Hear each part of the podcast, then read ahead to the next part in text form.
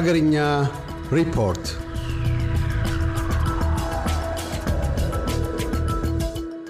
ፓትርያርክ ብፁዕ ወቅዱስ አቡነ ማትያስ በአዲስ ዓመት የመሳሪያ አፈሙዞች በሙሉ ወደ መጋዘን መግባት አለባቸው አሉ።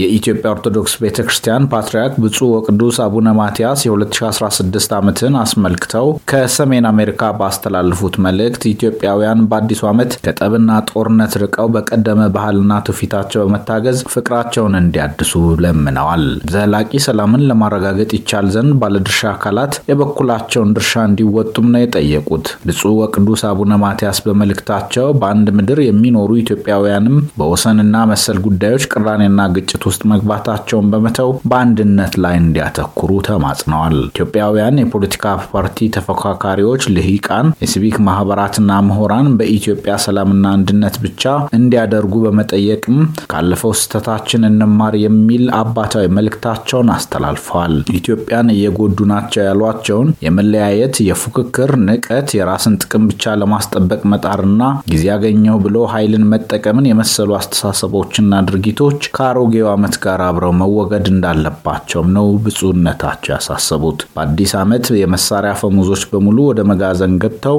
ችግሮችም በውይይት አሊያም በሕግ እየተፈቱ የሀገርና የሕዝብ ሉዓላዊነትና ነጻነት አንድነትን ማረጋገጥ እንደሚገባም ተማጽነዋል። ሀገርንና ሕዝብን ለዘለቄታው በአንድነት የሚያስቀጥሉ የሕግ የበላይነት ነትን ማክበር፣ እኩልነትን ማረጋገጥ፣ የጋራ ተጠቃሚነትን እውን ማድረግ፣ የተጎዳውን መደገፍ፣ ሆዴ ባሰውን ማለዘብ፣ የተጠቃውን ማጽናናትም ይገባል ነው ያሉት። ኢትዮጵያውያን የሆናችሁ ልጆቻችን ሁሉ ይህንን ጥሪያችንን ተቀብላችሁ የጥፋት መሳሪያችሁንም አስቀምጣችሁ ወደ ሰላም ማዕድ ቀርባችሁ በወንድማማችነት መንፈስ ችግራችሁን በክብ ጠረጴዛ በውይይት በመፍታት የሀገሪቱንና የሕዝቡን አንድነት እንድታስቀጥሉ ሁሉን በሚያይ በእግዚአብሔር ስም እማጽናችኋለሁም ሲሉ ጥሪያቸውን አስተላልፈዋል። ብፁዕነታቸው አዲሱ ዓመት 2016 ሆዴ ባሰው የሚጽናናበት፣ ፍትህና ርትዕ የሚሰፍንበት፣ የመሳሪያ ድምፅ የማይሰማበት ፍጹም የተግባቦት ዓመት እንዲሆንም ተመኝተዋል።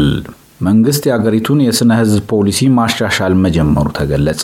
የፕላንና ልማት ሚኒስትር ዴታ ጥሩማር አባተ የስነ ህዝብ ፖሊሲውን የማሻሻል ሂደት በቀጣዮቹ ሁለት ዓመታት ውስጥ ይጠናቀቃል ማለታቸውን The Reporter ጠቅሷል። እስካሁን በስራ ላይ ያለው የስነ ህዝብ ፖሊሲ በሽግግር መንግስት ወቅት በ1985 ዓ ም የወጣ ሲሆን ላለፉት 30 ዓመታት ማሻሻያ ተደርጎበት አያውቅም። የስነ ህዝብ ፖሊሲው አለመሻሻሉ ወይም በአዲስ አለመተካቱ ትክክለኛ የልማትና ሌሎች ሀገራዊ ፖሊሲዎችን ለማውጣት እንቅፋት እንደሆነ የዘርፉ ባለሙያዎች ሲናገሩ ይደመጣል። በየአስር ዓመቱ መካሄድ የነበረበት ሀገር አቀፍና የህዝብ ቤቶች ቆጠራም ከተካሄደ ከ15 ዓመታት በላይ ሆኖታል። የፕላንና ልማት ሚኒስትር ዴታ እንዳሉት መንግስት የአገሪቱን የስነ ህዝብ ፖሊሲ ማሻሻያ ጀምሯል ብለዋል። ኢትዮ ቴሌኮም የ5ጂ የሞባይል ኔትወርክ አገልግሎቱን ይፋ አደረገ።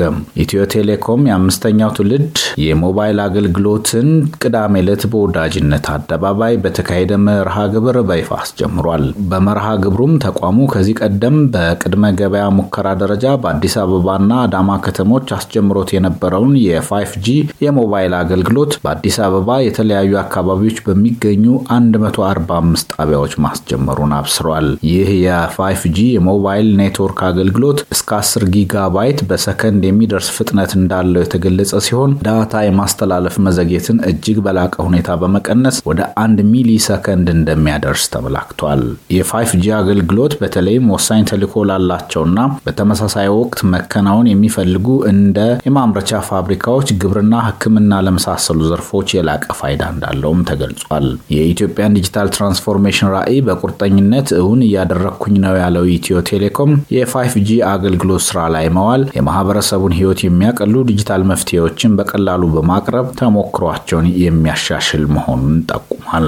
አገልግሎቱ ለቢዝነስ ደንበኞች ምርታማነታቸውንና የአሰራር ቅልጥፍናቸውን ወደ ላቀ ደረጃ የሚያደርስ መሆኑም ታምኖበታል። የ5ጂ የሞባይል ኔትወርክ አገልግሎት ለዘመናዊ ቤት፣ ለ smart የጤና አገልግሎትና የሆስፒታል አስተዳደር፣ ለ smart ግብርና፣ ለትምህርት እንዲሁም ለኢንዱስትሪና ሌሎች ወሳኝ አገልግሎቶች ከፍተኛ ፋይዳ ያለው የዘመኑ የመጨረሻ ቴክኖሎጂ ነው ተብሏል።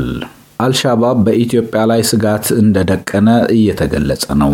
በሶማሊያ የሚገኘው የአፍሪካ ህብረት የሽግግር ተልዕኮ ወታደራዊ ኃይል አትሚስ በፈረንጆቹ 2024 ሙሉ ለሙሉ ከሶማሊያ ለቆ የሚወጣ መሆኑን ተከትሎ አልሻባብ ለኢትዮጵያ ስጋት ይሆናል ሲል ዓለም አቀፍ ጥናትና ትንታኔዎችን በመስራት የሚታወቀው ጄምስ ታውን ፋውንዴሽን ባወጣው ዘገባ ገልጿል። ይህ የሽብር ቡድኑ ከሶማሊያ ጋር ረጅም ድንበር የምትዋሰነውን ኢትዮጵያ መጪዎቹ ዓመታት ረጅም የሆነ ግጭት ውስጥ ሊያስገባት እንደሚችል ጠቁሟል። አልሻባብ ከፈረንጆቹ 2006 ከ2009 ጀምሮ በሶማሊያ ባደረገው ወረራ ይዞት ከነበረው በሞቃዲሾ የሚገኘው እስላማዊ ፍርድ ቤቶች ህብረት ከስልጣን እንዲወርድ መደረጉን ተከትሎ በኢትዮጵያ ላይ ሰፊ ቅሬታ እንዳለውም ተመላክቷል። ኢትዮጵያ ለ15 ዓመታት በሶማሊያ በቆየው የአፍሪካ ህብረት ወታደራዊ ኃይል ውስጥ ትልቅ ተሳትፎ የነበራት መሆኑንና በሶማሊያ የአፍሪካ ህብረት ተልዕኮ እንዲሳካ ቁልፍና መጫወቷም ዘገባው ገልጿል።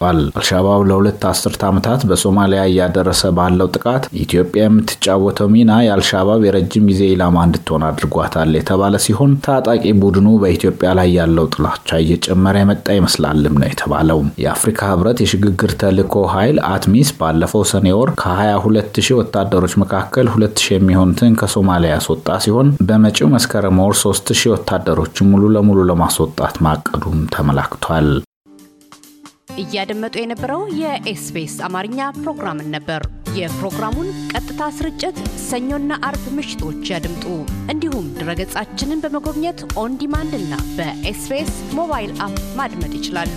ድረገጻችንን SBS dot com dot au Amharic ን ይጎብኙ።